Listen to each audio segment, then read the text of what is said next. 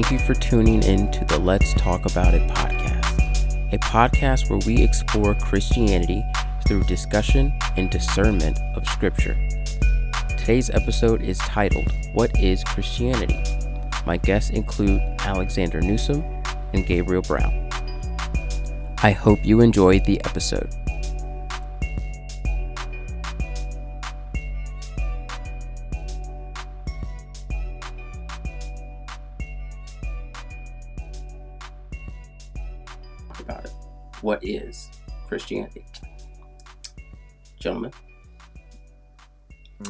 You feel free to go first, brother. Oh, uh, um, I don't Christianity. I don't. It's funny when people uh, ask what is. I don't feel like you know one word can um, describe what it is, but uh, uh, a lot of different words I believe can be used. But faith is, is definitely uh, one I can use to describe what Christianity is. It's the substance of things, according to Hebrews 11, 1, It's the substance of things hoped for, the evidence of things not seen. Right. So it's about believing in your faith. So if you believe in the um, the Son Jesus Christ who died on the cross, he says that your your sins are forgiven. You're seen as righteous, and you're seen as a child of God. So um, that to me, uh, faith would definitely be one of the words I would use to describe uh, what that is and what it is we stand for, because it's all about faith, and it's not all based on feelings and what it is that you can see, but faith definitely. Mm-hmm. Yeah, I think uh, just in that same vein, uh, I think we see all throughout, especially the New Testament, um, those words faith, those words believe. Uh, and I think when you're talking about, you know, what is Christianity, what you're ultimately looking at is what is that faith in? What are you believing in? Uh, and ultimately, you know, what separates Christianity from all these other things, and, you know, uh, is that it is faith and that belief in Jesus Christ and uh, believing who he says he was and uh, the things, the work that he has done, not only through his earthly ministry, but through all of his life.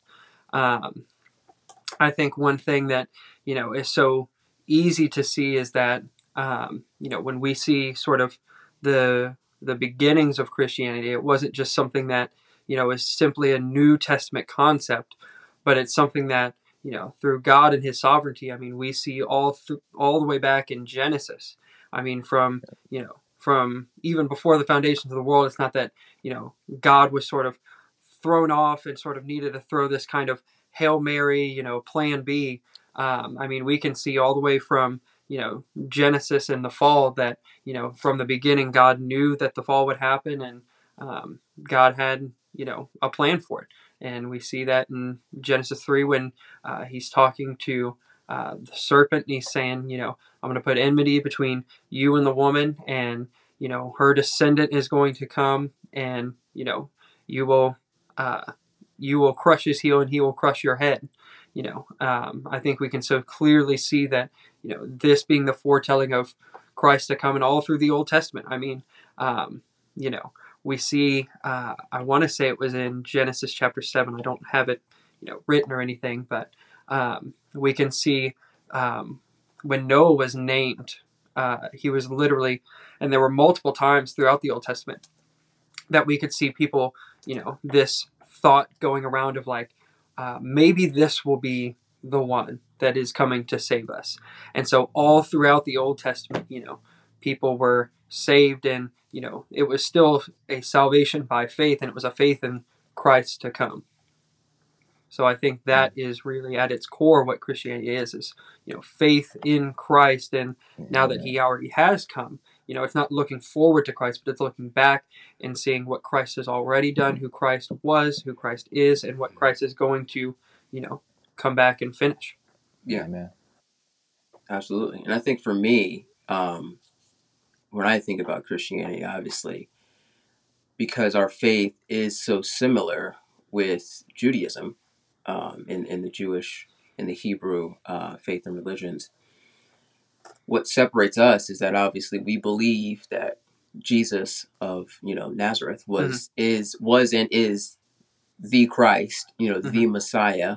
He is um, you know one part of the Godhead of the Trinity, mm-hmm. um, as in God the Father, uh, Jesus the Son, and then the Holy Spirit, Mhm. um, three parts equally God, um, and then our specific following of His ministry and and the plan that He had set when we actually take the Bible as a whole. Mhm. And it, and you mentioned that uh, you can see throughout like the Old Testament that foretelling of Jesus and like the Mhm. prophets, you know, there are are obviously for um, you know prophesying about Jesus's return. I think Mhm. it's in um, um, who is it? Daniel, I believe. Um, is it Daniel? Now I feel bad because I'm drawing it. no, I think it was Daniel because it was uh, Daniel in the lion's den, Mhm. and then it was uh, him, and then Shadrach, Meshach, and Abednego, Mhm. who were enslaved by the Byzantine Empire. No, I don't know what empire that was. Babylonian. Babylonian. Thank you for that. Um, and if you read like the last three or so chapters Mhm. of Daniel, it talks about A about lot his, of prophecy. his a lot of his prophecy, and it, Mm. it really kind of one of it. He talks about how like the the Son of Man is going to rise, and he's Mm-hmm. going to you know he talks about all these other this other imagery, Mhm. and it's like it's so clearly you Mhm. know pointing towards Mhm. the Messiah, right? Mhm. Mhm. And then we believe as Christians that Jesus came to fulfill that role. Mhm. And right. he did fulfill that role, right? Um, and that is ultimately what separates us. And that's really what makes us Christians and not just some, you know, Ju- other Jewish believers, Mhm. right? Mhm. So, um, yeah. That's Do you right. know in uh, about? Can we can we talk a little more about Christ, uh, Jesus, and his ministry? Abs- Yeah. Absolutely, absolutely. Yeah. Um, Uh, oh yeah. go Oh, yeah, uh, Go ahead. I apologize. Um, I was gonna say that um, well, Jesus makes it very clear. We were talking about um, Luke in chapter, I believe it was twelve, where he was talking about um, how he came to um, that. I'm sorry. Let me look. Um, how he did not come to bring peace to the earth, but a sword. So a lot of times we think that Jesus came to bring peace, but actually, when you accept Jesus and you're trying to live life out for Jesus, how it's actually going to cause division between families and and friends and people who know each other. Because when you're walking to live out your life for Christ, it's it, not everybody's going to like that. You know, especially if you're living Mhm. among a family who has a whole different belief, you know, than you. If they're they're Muslim or whatever it is, it's going to cause a lot of tension.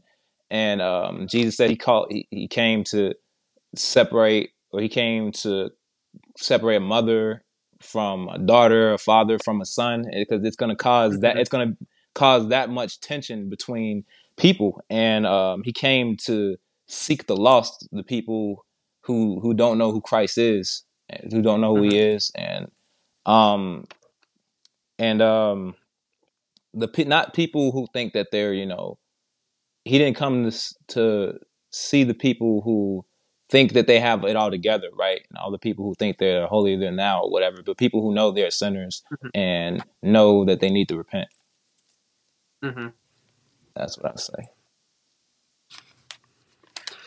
Yeah, I think, you know, we see a lot in Christ's ministry. Um, I think that, you know, that's one of the greatest things of the Gospels that, you know, obviously all scripture is God breathed. And so, you know, every portion, every, you know, word, every part of scripture that we read, you know, is coming from God. Um, but I think, you know, as we're reading Christ's words and as we're reading his teachings, um, it, there's just something almost unique about it. Um, I know in our church right now, um, as we're uh, studying the Bible itself and we're kind of uh, talking about all these different things that obviously, you know, by the Holy Spirit is how we get, you know, these human writers that are divinely inspired to write scripture. Um, and we talk about, you know, but it's through kind of their own personalities that things come out. Uh, and I think we see a lot of this. Uh, it's very interesting to sort of see, you know, Jesus's different responses to things. You know, as we're seeing God in flesh, you know, respond to things because, you know, all throughout Scripture, you know, uh, or all throughout the Gospels rather, uh, we see a lot of very interesting things. I mean, we see um, Jesus give, you know, sarcastic responses. You know, we see we see Christ. You Yeah. know, um, we see him. You know, frustrated with the sinful state that has Mhm. come. You know, um, to the temples and you know to these uh, places that are meant to be for worship for uh, for God and you know and we also see you know uh, just raw emotion as he you know weeps for Lazarus and you know Yeah. just these people that are so close to him and so um, as we look at Jesus' ministry uh, I think that you know we would be almost remiss to look at Christ simply through sort of this lens that um, you know what does separate us from you know the Muslim uh, you know their religion and you know from Judaism is that they may look at Christ as you know a great prophet, a very wise person, you know, but when we look at him, you know, we come the thing that separates the Christian is exactly you know what we see in the Gospels between the conversations between uh, Jesus and the disciples when he says, you know, who uh, who do people say that I am? And Mm. you know, you have people say, oh, you know, some people think you're Elijah, some people think, you know, this, that, or the other, and you know, and he says, well, who do you say that I am? And I think that response of Peter's of you are uh, the Son of God. I mean, I think this so clearly shows the difference between where we are and um, you know the who we're following and who we call Lord. You know, Mhm. is all coming from this. Um, and I think that, Mm. you know, in Jesus' ministry, you know, he did not really mince words in certain cases. Um, in others, he showed very great sympathy. Um, we can think of, you know, the same Peter, you know, that he would, uh, that as Peter, you know, with all his heart, you know, all his love that he has for Christ, you know, tries his best to say, you know, Lord, I would never let you die. I would never let you be crucified. You know, the same Jesus that would look at him and say, Get behind me, Satan you know he would look he would look at when uh it comes just He was Uh, right. I mean, he, he cut off that guy's Yeah. ear Yeah. in the Garden of Yeah. Gethsemane. Yeah. for and, Jesus. and but but but so too in that same person you know in that same relationship you know we see jesus as he sits there and um we see uh during the last supper as jesus is saying you know one of you will betray me and uh peter saying you know lord i would never um and obviously we know that jesus tells him you know fully you know before the rooster crows you know you will deny me three times. Um, but in the same vein, you know, uh, we think back to, uh, man, just such a powerful thing that has to do with uh, the Lord, where uh, Jesus had said to him, uh, you know, Simon, Simon, he's, uh, and he says, Satan would sift you as wheat. And he says, you know, but I've prayed for you and, you know, uh, you will be strengthened and you, you know, I think that we see this love of Christ as well. And so um, I think that that translates also into the church, you know, with exactly what we're saying, you know, that Jesus was not always just this, you know, meek and lowly Jesus, you know, this weak, you know, uh, lamb, but, you know, he also was Mm. prepared, you know, he was prepared and he was not, you know, afraid to, you know, call people out when they needed to be called out. And, Mhm. you know, especially as Mm. you know you had mentioned Gabe with you know calling out the religious leaders and Yeah. you know I think that this is so important in Christ's ministry because Christ's ministry sort of set the example for us and I think we see that too in the early church where you know the example that they are trying to set is ultimately the model for you know what we are to be and I think um, one place that this is very clear um, is in the Beatitudes. Mm. I think is uh, Jesus is going through and you know he's giving all these uh, things where he's saying you know for example when we see you know blessed are the poor in spirit for theirs is the kingdom of heaven um, I think we see this in the life of the Christian we see that you know we are spiritually bankrupt we have you know no goodness in us and so apart from God we would be lacking that. And so I think that so much in Jesus's ministry you know um, obviously we must believe all of the Bible is truth, but um, I think there are so many things specifically that were made clear that um, one of the greatest things of really all the New Testament is that you know he talks about you know when we see you know him saying i've come for the world Yeah. and that you know this is now opened up from not just the nation of israel that he's come for but this is that any person from you know a nation that whosoever believes you know is going to be saved and you know we see this and we're just like man you know the the change that jesus and his ministry has brought that you know sure sometimes throughout the old testament like in uh, jonah most notably when we see him traveling to nineveh um, uh, just to kind of wrap up uh, this thought you know we so often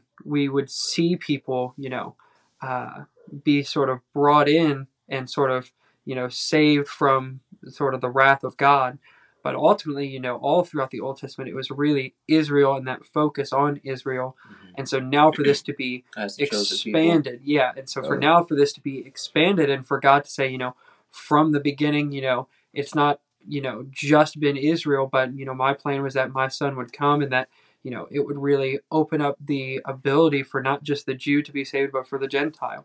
Um, you know was just so you know amazing to hear. And i think too in acts uh, chapter 13 you know we see the same thing where paul as he stands up you know for these gentile believers um, I want to say it's Acts chapter 13, verse 48.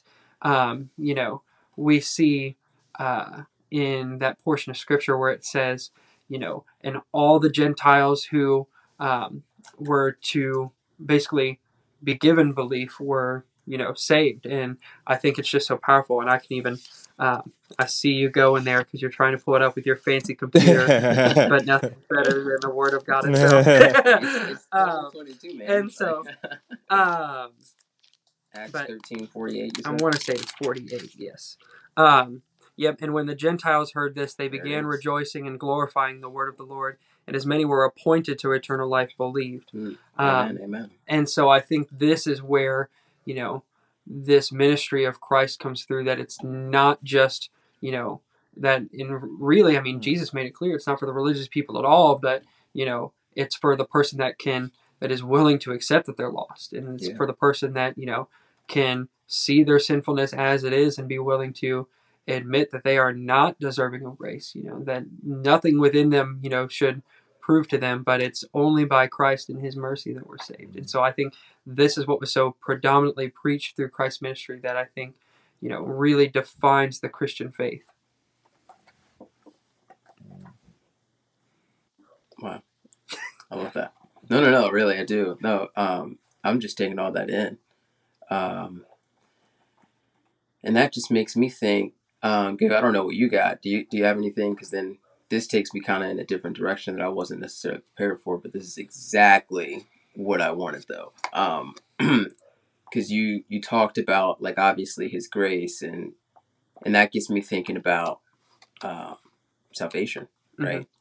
And obviously you, you kind of you touched on it um you know israel being that the chosen people um throughout the the the story that god weaves throughout the old testament Mhm. and following these people um and and then ultimately with jesus opening that up to everyone to the gentiles um, who would be literally was everyone else right Mhm. who wasn't um you know uh, uh of the of those tribes right Mhm. so what does and and this is open to both you guys what does that sal- what does salvation mean to you Mm. Gabe, I've talked enough. It's your turn, brother. uh, no, I enjoyed it. I enjoyed it, man. Uh, yeah, I think that's actually uh, amazing how you're speaking on uh, how Jesus wanted salvation for everyone because is especially for the for the Gentiles too because there were actually people that tried to fight. Um, there were religious leaders that tried to fight against um, the truth being shared with Gentiles because they didn't want them to hear it. But Jesus, the, the gospel was meant for everyone. There was actually um, Mhm. even um, as Paul was on his missionary journeys, there were people who trying uh, upset with him for trying to share the message with the Gentiles, and, and Peter was was speaking on the the dream that he had, where he said he saw the uh, what was it uh, um, coming from the sky, uh, hanker, or um, a blanket or something coming down from. Oh, you're talking about like uh, the like the yeah, the from blanket coming sky, from and the sky, about, right? The uh, Mhm. blanket. he mentions um, God tells him to eat, and Peter's like, "Oh, I can't," Yeah. you know, because again, that that uh, kind of the Mosaic laws, we'll call it, you know, Mhm. um, of the unclean and clean animals, yep. and God tells him, "Do not call unclean what I have That's made right. clean." That's right. Mhm. And for me, and it's it's great that you brought that up. For me, when I read that, it's really a lot of people will say, "What you know, we're under." It's it's a very interesting topic, Mm. right? How we obviously you have the the covenant that God made with Israel, right? He brought them out of Egypt uh, through Moses, which is how we get we they call it the Mosaic Law, right? Mhm. He gives Lo- Moses many, many, many of these commandments, not just the ten, as you know the stories in Sunday school might might tell you. You know, read read Numbers and Deuteronomy, like it's a lot. um, you know, but uh, you know that that Mosaic Law, which was the law, that's what it meant to be one of God's people at that time, right? Mhm. and Peter being a good Jew, you know, Mhm. a good follower of God at that point, and him seeing the one true God in the flesh in Jesus, following him, he of course wants to maintain these religious customs and tradition as they had been passed down from generation to generation. Because again, Mhm. as you read, if if you read through, I believe it is the ending of Deuteronomy where he talks about like as the as the as he's nearing the end of Moses' life, he tells them like these like this is the law. Mhm. You are to tell that like you are to come together and just like listen to like you like the the head elder Yeah. at the time, just basically ex- exposit the law to you in its entirety. Mhm. eh, Which I think was a very powerful statement in itself. How else were you supposed to know it, right? Yeah, yeah. Mhm. um, and and that's how they again it gets passed down from generation to generation Mhm. and then you know we get there hundreds of years later we have you know peter in this dream as you Yeah. mentioned and for me that was powerful because it's like Yeah. you have the law it's still important um, and i think when you really get into like the study it you have the ceremonial law Yep. and the, the kind of moral law Mhm. of what that Mosaic law was, right? Mhm. And what it meant to be a good moral follower of God, Mhm. ceremonially and then obviously morally, Mhm. um, when a lot of those practices. Um, but then you have Jesus, he came back, he died for our sins.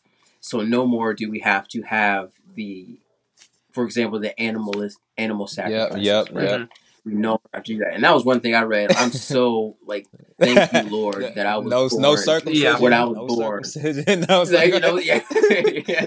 you know, like I'm not, man, because it was this one chapter, and I can't. It, and it's just like, yeah, you're gonna crack the dove's neck and sprinkle the blood. I'm, Yeah, I'm yeah. out. Like, Yeah. like, like, yeah, yeah. I remember we had that conversation. like, I, I'd sin one time, that'd be it for me. Uh, But I guess that was the point, though, right? You know, it was to make it. I, you know, but that gets too much into into the weeds of it. But w- with Peter in that dream, for me, that was powerful because like you're, we are no longer beholden by that ceremonial customs and things like that. Do not call unclean what I've made clean. Mhm. And I think it's it's okay to an extent to still want to be as as good of a follower of God as we can, right? As good of a Christian, following Christ's example, Mhm. and what, that also means following, you know, s- some of those Old Testament laws and being a good moral person, not Mhm. necessarily the ceremonial stuff when it comes like the sacrifices and maybe some of the food laws, right? Um, the mixed fabric, and you know, Mhm. as a lot of people like to bring up when Mhm. they bring up like the Levit- Leviticus and things like that, right? Um, but yeah, I think that's amazing when it comes to that salvation and and really what that means for me as a Mhm. Christian in Yeah. my, in in this day and age. Like Yeah. Mm. I can't. It's not for me to judge what God has made clean if Mhm. He's made That's it right. clean. Mhm. I I mean that's a commandment straight from the you know what I mean. Yeah. So um, I'm gonna follow that example that the Bible lays out as best as I can. Yeah. Without putting too much pressure on ceremonial tradition Yeah. Mhm. if it gets away in the way of my personal relationship with my Lord and Savior, hmm right? And my prayer and my reading of scripture and my Right. interpretation and and the discipleship that I'm getting from my church family Right. and things like that. Not to be stuck in my own echo chamber hmm of something that could be wrong, hmm um, which is something I know that you could definitely agree with, Alex. You know, you're you're fresh out of that cage stage, cage stage Calvinist. You Still know, in there. He's ready to fight everybody. um, um, but no, no, no. But seriously though, like I, I think it's it's that's one that's a big thing for of what it meant truly meant again to bringing that the gospel, the good news, mhm, Jesus to the Gentiles, Mhm. right? And Paul, who you know, Peter, obviously, who was kind of one of the detractors of like, well, this this is for Jews, Yeah, yeah, right? yeah, you know, yeah. like, this is for the Jews. Like, Right. yeah, it's cool, And but, then- like, Right. and then I was, I, I was, sorry, I was gonna Yeah, say, go didn't Paul get on Peter for for doing something like that? Yeah. Yeah, they did, Yeah. yeah, in the in the in the in the Council of Jerusalem, mhm. you know, and they they you could argue that they kind of went yeah, at it. yeah. Mhm. you know, uh, of Yeah. of what it meant. Because Yeah. and it's funny because we talk about Paul, right? And he yeah, yeah. Arguably the the biggest author of the New Testament, Mhm. right? Obviously, again, all scriptures God breathed, Mhm. right? So God is the author, but Right. um, him as being one of the main writers that that um, that God used with a lot of the letters that he sent to the churches. Mhm. Paul was Saul. Yeah. Paul was that religious, you know, leader. He was uh he was a a Sadducee. No, he was a Pharisee, He was Pharisee. Pharisee, Was he a Pharisee. Pharisee? Yeah, the Pharisee. he Yeah. studied as a Pharisee. He had all that knowledge, persecuted the apostles. Mhm. You know, he was there when I believe it was Andrew, Stephen. Stephen, Oh, Stephen yeah, was stoned. yeah. Thank you. When Stephen Yeah. was stoned, and so it's like we talk about it, and he was there. Like he was one of those people that was like, no, like this, that's not it. Like Mhm. that's you can't just be out here telling people like this is what it is when you've got all we've got all these religious laws and customs to follow. You can't just hmm you know let anybody into the club, right? You know he he's the bouncer outside. He's like, nah, you can't do that, and he he had full authority to bring these bring these you know early Christians in and, hmm and dispose of them. Yeah. right. Um, just to kind of piggyback on that last kind of thing you were saying about, you know, Saul and just, you know, all of these things. Um, you know, this is something that he directly addresses in Philippians chapter 3 Mm. um, when he says, um, For we are the circumcision who worship by the Spirit of God and glory in Christ Jesus and put no confidence in the flesh, though I myself, you know, have reason for confidence in the flesh also. If anyone else thinks that he has reason for confidence in the flesh, I have more. Circumcised on the eighth day of the people of Israel, of the tribe of the tribe of Benjamin, a Hebrew of Hebrews, as to the law, a Pharisee, as to zeal, a persecutor of the church, as to righteousness under the law, blameless.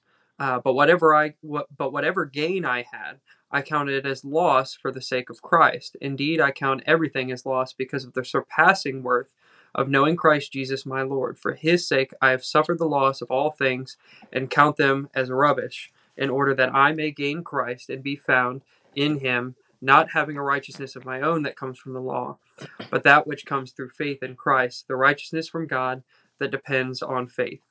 Um, and so from this, I mean, um, Paul so clearly, you know, he could not have made it clearer. You know, he is saying that um, my religious deeds and all the things that I, before Christ, would have thought would have gained me, you know, leverage with God, would have, you know, truly put me in a place where, you know, God would surely welcome me in with open arms and, you know, you know, Lord, look at what all I've done. You know, he's saying, you know, and this is a very, very strong word that he uses that word rubbish. Um, you know, um, and this is that that word is almost you know many have pointed out that you know translations that use that word it's very it's almost kind of played down because you know um, what the better translation would be was what very few translations use which is dung Mm-mm. you know he's saying like you know and imagine the a to write this to even especially to the jewish christians you know what a statement that all of these religious acts that you think are going to save you, you know, when we, um, you know, as we've been reading through um, the Bible, you know, with um, a meme page that I run on Facebook, um, you know, it's been, you know, it's really telling, and I, I hope to the other people that are following along, you know, it, it would be very telling as you read through the Old Testament and you read about, you know, the unclean nature of things and that it was so, you know, hammered in that no matter what really uh, was being sacrificed, you know, the dung was something that was not to be, you know, sacrificed along with it. That was something that was to be taken outside of the camp because it was just so dirty, it was so Mm. filthy that, you know, to bring it before God, you know, would be such, it would be detestable to God. Mhm. And so, you know, the fact that Paul is saying, you know, I have more reason than any of you to boast Mm. in the flesh, to boast in what I've done in the law, to boast in these things. And all of it, if I were to offer it to God, would Mm. be detestable. It would be vile to him. Hebrew of Mm. Hebrews. Yeah, I've got that. accolades, Yeah. he says. yeah, He's out. yeah. And you know, and and he was. I mean, if you were to look at it, I mean, he was. And you know, this is just the thing. And I mean, he even goes through what I love um, about his epistle to the Romans um, is just from the very beginning. You know, as he's sort of really laying out the power of the gospel there in the beginning of chapter one, he really has this turn of the tide, where then as he's talking about the gospel and you know who is saved and you know you know how this comes and who this comes to you know he first condemns really pagan believers. And he's saying all these people who you know were just giving into the lust of their mm. flesh all these people who are worshiping idols all these things you are guilty before god um, and many teachers before me have pointed this out and you know it's not like this is an original thought of my own but then he goes into chapter 2 and he addresses the religious people who would be looking and saying that's right paul. Look at how bad they are. They aren't worthy of salvation. And he says hold on. You, you aren't Mm. either. And he's you know he goes really into it and he talks about you know you talk about how you know you're fulfilling the law and you're circumcised um, and he says there in you know romans chapter 2 verse 17 but if you call yourself a jew and rely on the law and boast in god and know his will and approve what is excellent because you are instructed from the law and if you are sure that you yourself are a guide to the blind a light to those uh, who are in darkness, an instructor of the foolish, a teacher of children, having in the law the embodiment of knowledge and truth. You then who teach others, do you not teach yourself? While you pra- while you preach against stealing, do you steal? You who say uh, one must not commit adultery, do you commit adultery? You who abhor idols, do you rob temples? And so, from all of this, um, you know, he's emphasizing that, like, you know, you aren't worthy of it either Mm. you know and then he really hammers it home in chapter 3 as he quotes the psalms and he says there is none righteous there's none who do good. You know nobody is deserving of salvation and he makes it so abundantly clear. Um, and then as he goes on and on and on all throughout um, you know then we get to um, even romans chapter 9 um, and from there you just see that you know it is not on a person to just sort of desire salvation you know um, and we can see this right back again to jesus' ministry. Um, when we go back to uh, matthew chapter 7 um, and we even not just matthew chapter 7 but i think it's you know they're sort of mirrored also in the parable of the wise and foolish virgins. Um, when you have these people who are showing up and you know um, two times in jesus' teachings we see this phrase lord lord um, and both in the hebrew and in the greek um, when these words are repeated it's really used for emphasis. Um, and so like it's to almost but in this case it's really to show how deep that relationship was. Um, and so from this we're seeing that this is somebody who like in their minds and really truly in their hearts they're thinking to themselves you know this person is close to me. You know in the sense of matthew chapter 7 we're seeing you know somebody who their whole life has thought that they were a believer and they're saying, you know, Lord, you know, have I not done these things? Have I not prophesied in your name and cast out demons? And have I not done these things? Um, and then we see that parallel then in the uh, parable of the virgins where they're Yeah. saying, you know, uh, Lord, let us in.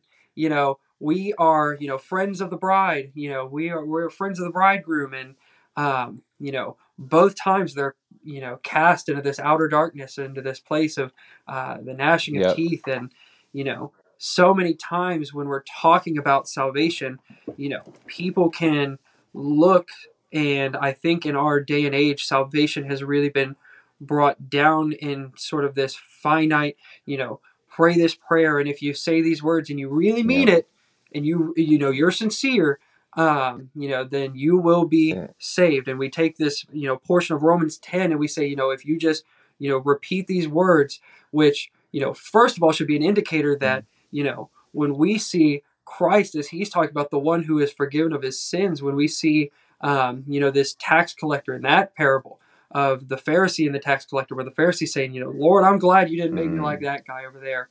And we see this man's, you know, the tax collector's prayer as he's beating his chest. He, you know, it says he's not even looking up to heaven. He says, you know, I'm not worthy. You know, Lord, be merciful to a sinner like me. You know, this he didn't need somebody to repeat that prayer to mm-hmm. him. He he knew what to say because he saw the state the state of his sin. And so when we see these people who say, you know, well, if you just say this, you're going to be okay. You know, people can be sincerely wrong. And I think that is the issue that comes into this day and age when we talk about breaking down salvation to that small inkling of, you know, importance of, you know, well, if you just, you know, if you don't know the words, I'm going to give you the words to say as if, you know, that's some sort of binding contract with God of, Mhm. well, I said the thing, you have to Mm. save me because, you know, if you don't, then you're questioning, you know, my sincerity. When if we were to go, you know, to Ephesians, if we were to go to all these different places that it talks about faith, that faith and belief is something that is given to us. You know, um, when we talk about, you know, you know, even if you were to stick with Romans, um, you know, and you were to go to Romans chapter 6, verse 23, um, when he just makes it very clear. And he says, For the wages of sin is death, but the free gift of God is eternal life. Mm. That eternal life, regeneration in and of itself, is a gift that must come from God. It's not something that I can sort of conjure Mm. up through, you know, the repetition of some Yeah. words. It's not something that I can earn. You know, all these things are sort of, um, you know, just wrong thoughts on salvation that have really come in today. And I think that when you look at it biblically, that it's clearly something that must first and foremost come from God before, you know, and um, David knows that I just, you know, recently posted about this on that same page where, you know, I talked about the effectual calling of God and that, you know, when that happens, that, you know, there's this general call that comes out to everybody, you know, Mhm. whether that be through um, natural revelation and, you know, just really seeing, you know, that general revelation of God through nature and just creation, um, or through the preaching of the gospel when it falls on deaf ears. Um, you know, as Isaiah was commanded to do there in Isaiah chapter 6. Um, but, you know, there will be those that will respond. And that response is not something that comes from me, but it's something that, you know, the Holy Spirit, you know, does a great and mighty work in me and allows me to even be able to respond because apart from that work, I would have no desire you know um, and that goes into ephesians you know when it talks so clearly. Ephesians and i believe um, titus even talks about this too um, where he just you know clearly cements you know you have no you had no desire to follow god when you know before god worked in you you had no desire. You were completely content walking towards you know that path of destruction. You were completely fine walking through that gate. You were completely fine on that path. And if god had not intervened you would have walked straight there. Mhm. you know you would have walked straight into hell with no problem until you got there. And then you know even in that uh, great parable from i believe that's luke 18 um, when we see you know lazarus and the rich man and the rich man you know he's only concerned about himself even still. It's not you know man i really should have repented. Man i really should have done this. It's man, couldn't somebody give me some water right now? So, you know, this wouldn't be as bad.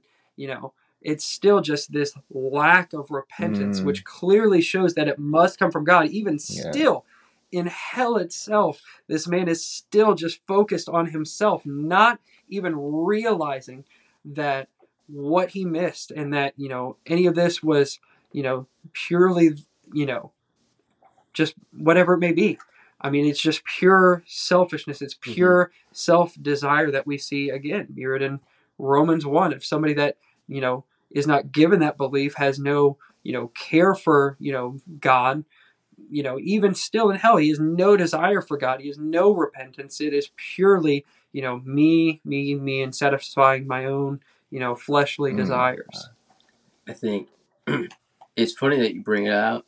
Not funny. Um, interesting.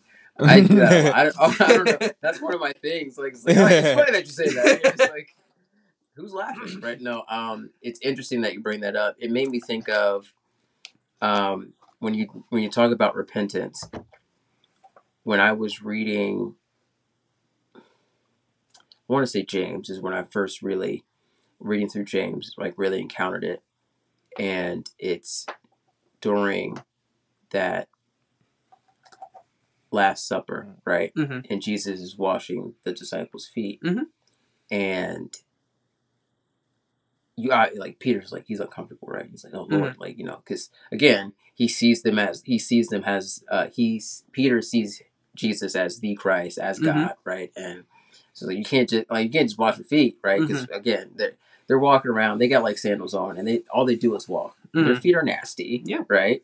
Um, and it's seen as the job, you know, of of a servant, right? Mhm. And if you were to fast forward a little bit, basically Jesus talks about how um, to do these things and this example that he puts out, and he does it to everyone. He includes every, even Judas, who's literally about to go and betray him, right? Um, and for me, that's uh, he says to do this, you know, uh, well, because let me backtrack. Uh, after Jesus like clarifies why he's doing this, Mhm. Peter's like, "Oh, well, don't, don't just stop my feet. Wash my whole Yeah. body." Like he's like, "You've already been cleaned, right? Mhm. Salvation, Mhm. right?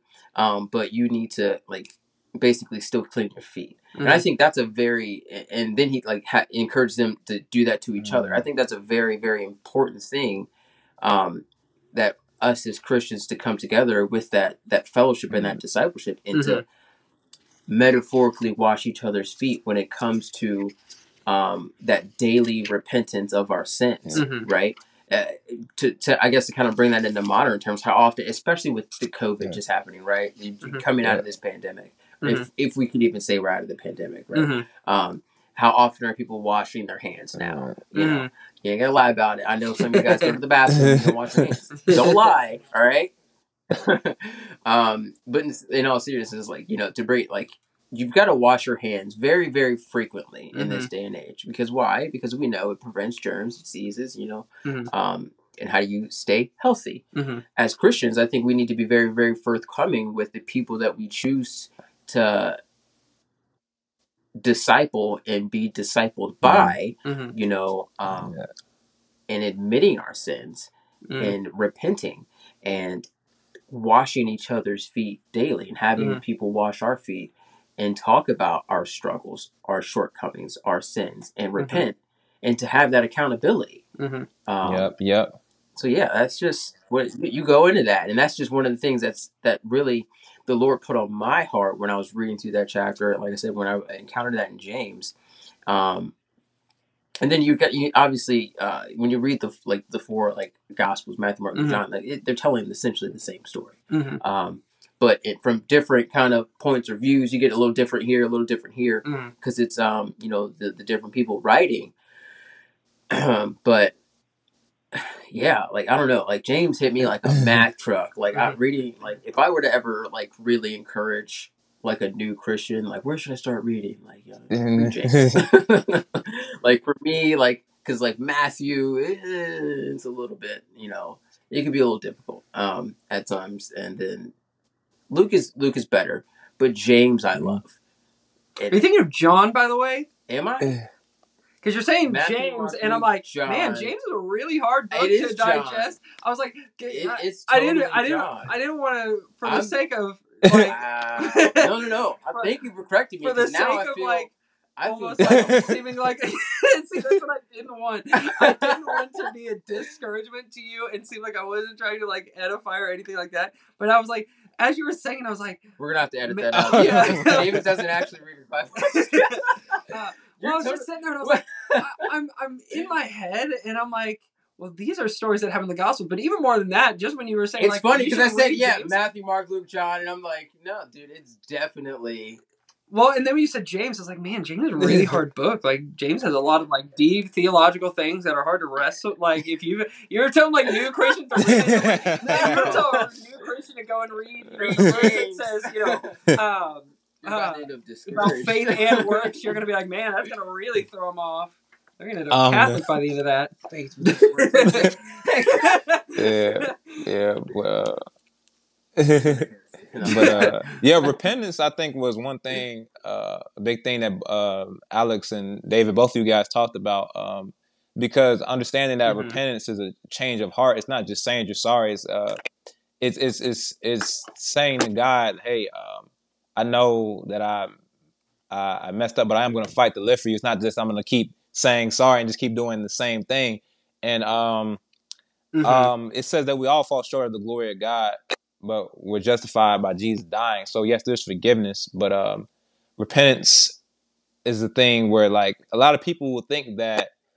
I even read online one time. Um, it was saying about Christianity. It was saying that once you accept Jesus, you can keep living however you want to live. And I was like, no, that's not accurate. That's not accurate. Mhm. Once you live for Jesus, you continue.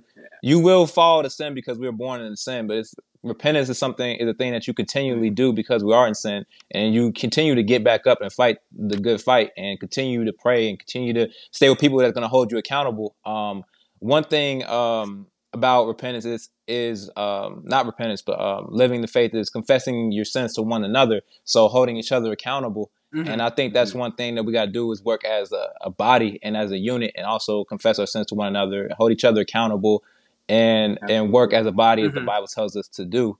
And I think that's a, a big thing. Mhm. Absolutely, sin is shame, Yeah. man. Yeah. and that that's one in my biggest things when I, I sin being the really the rejection of the authority of God over your life, Mhm. and and when it comes down to it, a lot of these sins are shameful. You know, sexual Yep. immorality. Mhm. You know, things like that.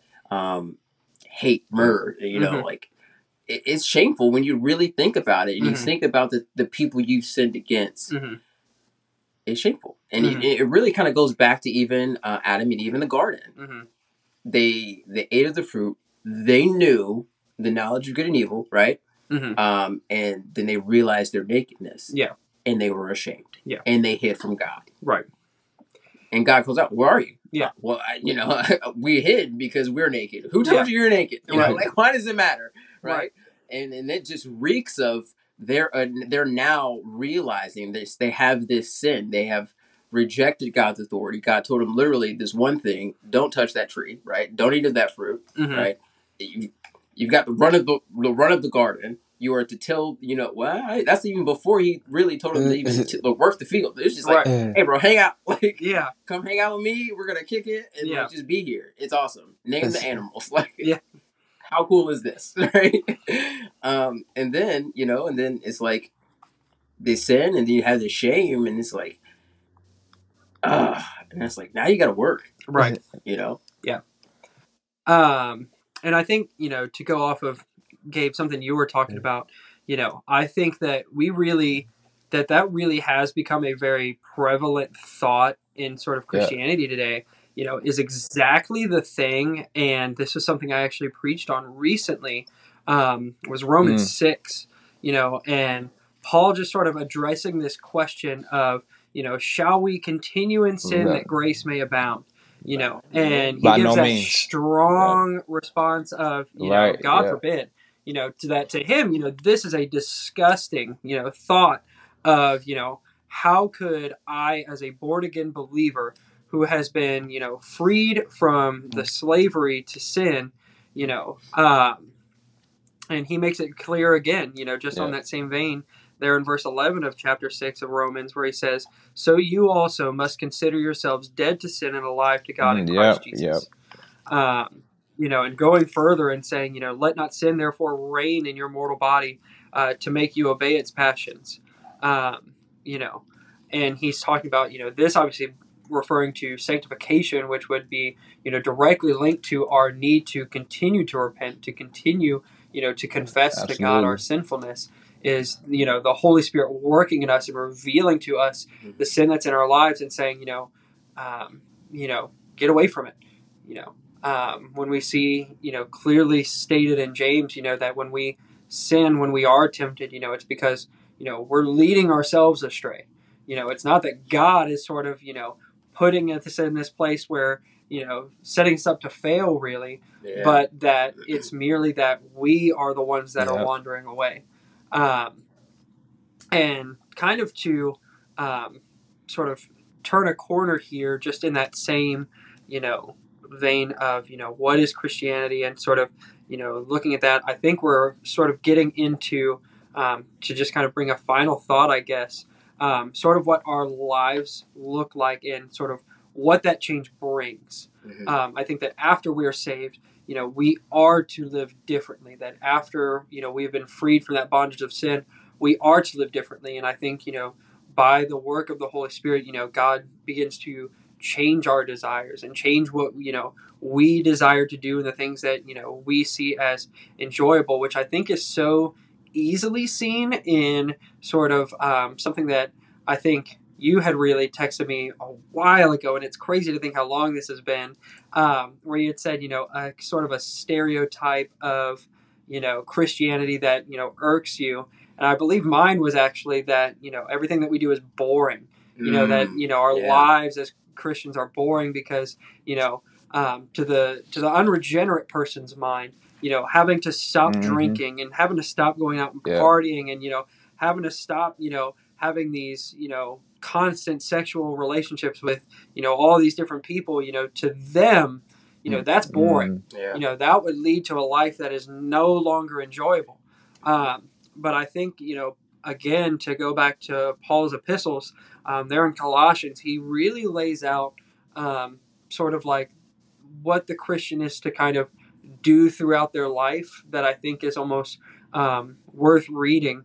Um, there in colossians chapter 3 verse 15 he says and let the peace of christ rule in your hearts to which indeed you are called in one body, and be thankful. Let the word of Christ dwell richly uh, in you, uh, teaching and admonishing one another in all wisdom, singing psalms and hymns and spiritual songs with thankfulness in your hearts to God. In whatever you do, in word or deed, do everything in the name of the Lord Jesus, giving thanks to God the Father through him. And so I think here, you know, we see this outline of what the life change is going to look like. That, you know, I don't need these formal, you know, these former fleshly desires to bring me joy Mhm. anymore. You know, my joy is gathering with the saints on a Sunday and, you know, singing these psalms, singing these hymns together and, you know, glorifying God. Um, it's coming together and being able to teach and be taught and you know just admonishing you know and edifying one another. I think you know this becomes what our joy is found in. Um, and i think that um, there in the very end you know i think really leads into uh, that portion there in verse 17 when he says giving thanks to god the father through him and you know doing all these things in the name of the lord jesus that ultimately um, one of just my few notes that I had taken for this um, that did not have to come, you know, off the cuff um, was, you know, uh, something I had read is uh, from R.C. Sproul was he had uh, kind of talked about he had been asked by somebody before, you know, way back when this was like in his prime in like the 80s or 90s, uh, and you know, he was asked by somebody, you know, kind of what's this big deal with Christianity? Like, what, you know, why would anybody, you know, what's the point? Like, what's the what's the point of it all? Um, and I think just to kind of focus back to, um, I think this kind of helps focus back on that original question. Um, was Luther's response to that um, was the Latin phrase "coram deo," um, which means um, to be in the presence of. And so, literally, what you know Luther's interpretation of what it means to sort of live the Christian life is to that we are living in the presence of God, um, that we are um, that everything that we do, everything you know, all of these different things is completely in the presence of God. Every action that we do, every you know song that we sing, every teacher that we adhere to, all these things are done in the presence of God. Um, and I think that you know this should move the Christian not to sort of this sense of fear, um, but it should almost bring us to this greater sense of praise. Um, and I think one of the most kind of notable places that we see this to kind of wrap up this final thought of mine, um, I think in Psalms, when David is writing there, um, and we see really him almost kind of boasting in this sovereignty of God um, there in Psalm 139. Um, I think it's just so telling, is obviously, you know, we have the um, cliche sort of, uh, I say cliche, but just commonly used Christian phrases um, there in 139 where, you know, I praise you for I am fearfully and wonderfully made, you know, all these, you know, teenage Christian girl Instagram quotes um, that they so love to use. But I think so. Um, you know, we see there in verse 1 where he says, Oh Lord, you have searched me and known me. You know when I sit down and you know when I rise up. You discern my thoughts from afar. Um, you search out my path and my lying down and are acquainted with all my ways. Um, so here we see David, you know, really saying, you know, as, as he goes on, you know, there in verse 7, he says, Where shall I go from your spirit? Or where shall I flee from your presence? And so all the time, whether we are unregenerate or regenerated by the Holy Spirit, that we are living our lives in the presence of God, where you know God sees you know our actions, God knows our thoughts, and you know even to the point where He you know says, you know, you know my words before it even leaves my lips, um, and so. Uh, I think that the life of the Christian is thereby defined in the fact that you know we don't just acknowledge that God sees us, you know, because there are lots of people, again, to go back to what we were talking about earlier, there are many, many, many people who acknowledge that Jesus was a cool guy. There are many people who acknowledge that Jesus was a real person, that, you know, he might have been, you know, a very wise, you know, spiritual person. Mhm. But, you know, without that thought and that, you know, true belief, that true faith in Christ being God in the flesh, you know, there will be no change that comes about in that person's life. And that they will continue in the eyes of God to sin and just have no problem with it. You know, that's why, you know, ultimately that the sinner doesn't repent.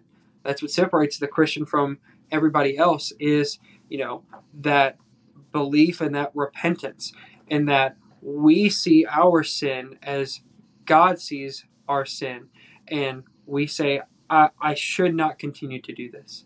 I should not consider I should not continue to live my life and continue to, you know, do this before a holy and righteous God and I've got to pray that the Lord would change my heart, that the Lord would change my desires and give me new desires and a new way um, really to go about my life. Absolutely. Mm. I love that. I love that. Final thoughts, Gabe. Um, might have to cut this part out. I'm gonna have to definitely grab my charger. My phone is about to die here.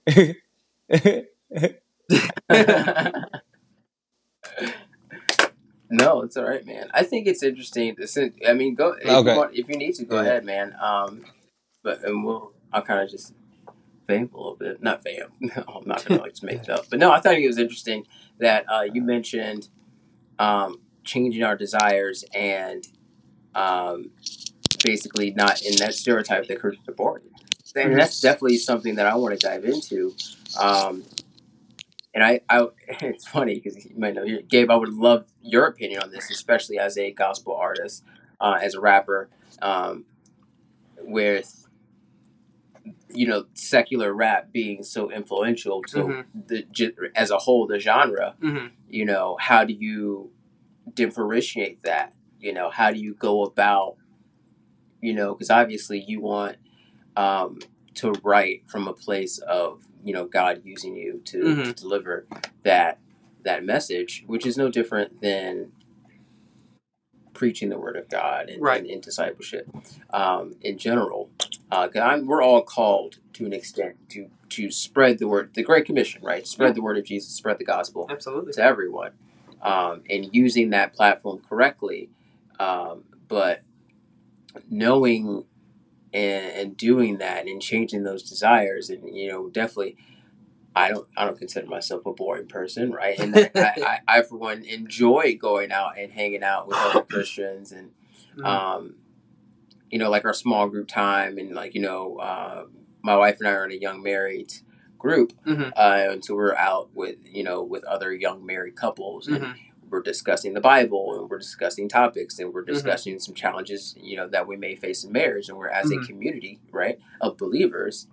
Helping each other through that, we're discussing that, we're fellowship, fellowshipping together, Mhm. we're building these bonds, we're building these friendships, Mhm. um, and that it, it's not you know going out drinking every Friday, Saturday, Mhm. Sunday night or whatever, you Mhm. know, but it's spending time with people that you love and care about and who are actually helping you better your relationship with Christ. And I think that's very very important as Christians um, Yeah. when it comes to us not being boring. You know, you can be you can you can be boring, and I Mhm. think and I think that's definitely a stereotype we need to dispel because a lot of these. Um, I think there's a lot of those people who get saved, and it's like, well, now I can't do anything fun.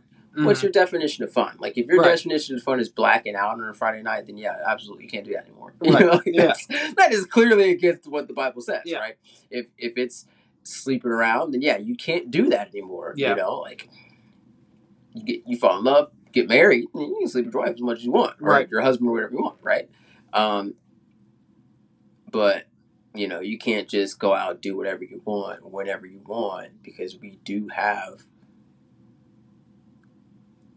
you know an authority to report to Mhm. right Yeah. um, and again sin is the rejection of god's authority over our lives Mhm. we're not we're not our own you Yeah. know um, jesus paid it all at the cross um, you know and I, I definitely want to live my life um, not in a works-based type of way but uh, what's that phrase like uh, you know um, I don't I, I'm gonna butcher it and I don't even want I'm, I'm I feel terrible for even bringing it up but it's like it's something along the lines of um, you know believe as if uh, your salvation is not dependent on you but work as if it is or something like that Mhm. I know what Um, you're talking about. and again I don't want to say that, that you have to work I mean but the Bible says you do have to work you faith without work is dead but Mhm. you know, again I think that that is in James and that's where you That is in James, not John. That's that, that deep theology of like, well, you know, uh, but um, you know, you definitely have to be uh, careful uh, of what you consider works, Mhm. um, and I think the Bible is very clear about you know. Knowing other Christians based on their fruits, Mhm. what are their fruits? Right. It- right? Like so, like you have to have some works. You have Right. to work, right? Right. Again, we're all called in the Great Commission to spread the word, Mhm. uh, of God, bring the good news to everyone, right? Mhm. And so, in some sort of capacity, everyone's called to ministry. Mhm. Uh, everyone's called to to spread that. So you have works, you have to work, and you have to show that. Um, and, and circle back around and say that I find it very enjoyable being a part of ministry, Mhm. um, and I find that it it's very it fulfilling to me Mhm. to be able to be used and to be able to be a um uh you know a cog in this great machine that Mhm. in this in the in the story that God has weaved Mhm. um you know a very small part of his kingdom and I, I find fulfillment in that you know and, and being with other Christians who enjoy that as well I find enjoyment in that um and you know but yeah I would definitely love to dive into that further of Mhm. like not being boring and and things like that and talking about how as a christian like because because we got to think about like what the world has to offer. Mhm.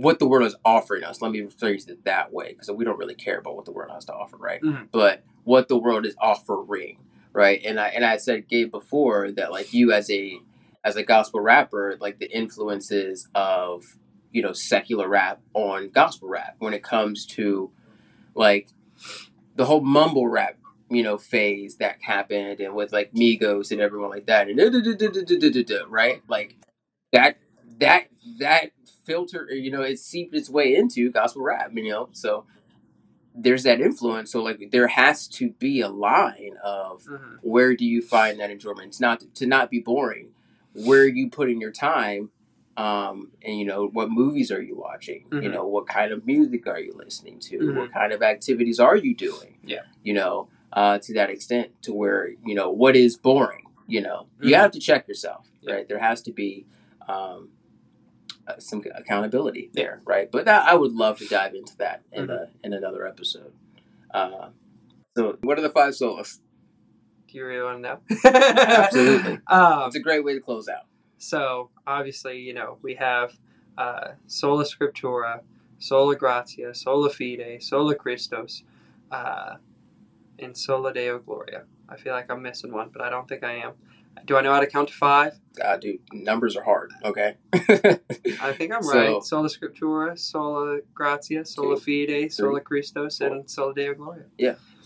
By script, uh, but to put them in a better order, it's by grace alone, through faith alone, in Christ alone, as we read in the scriptures alone, to God alone be the glory. Absolutely. And that, ladies and gentlemen, is what it means to be a Christian. That's a great way to wrap it up. Yeah. Look at that. All right, gentlemen, it's been a pleasure. Um, I'm so thankful and I'm very appreciative of spending this time with you guys this last hour of just conversating and fellowshipping. Um,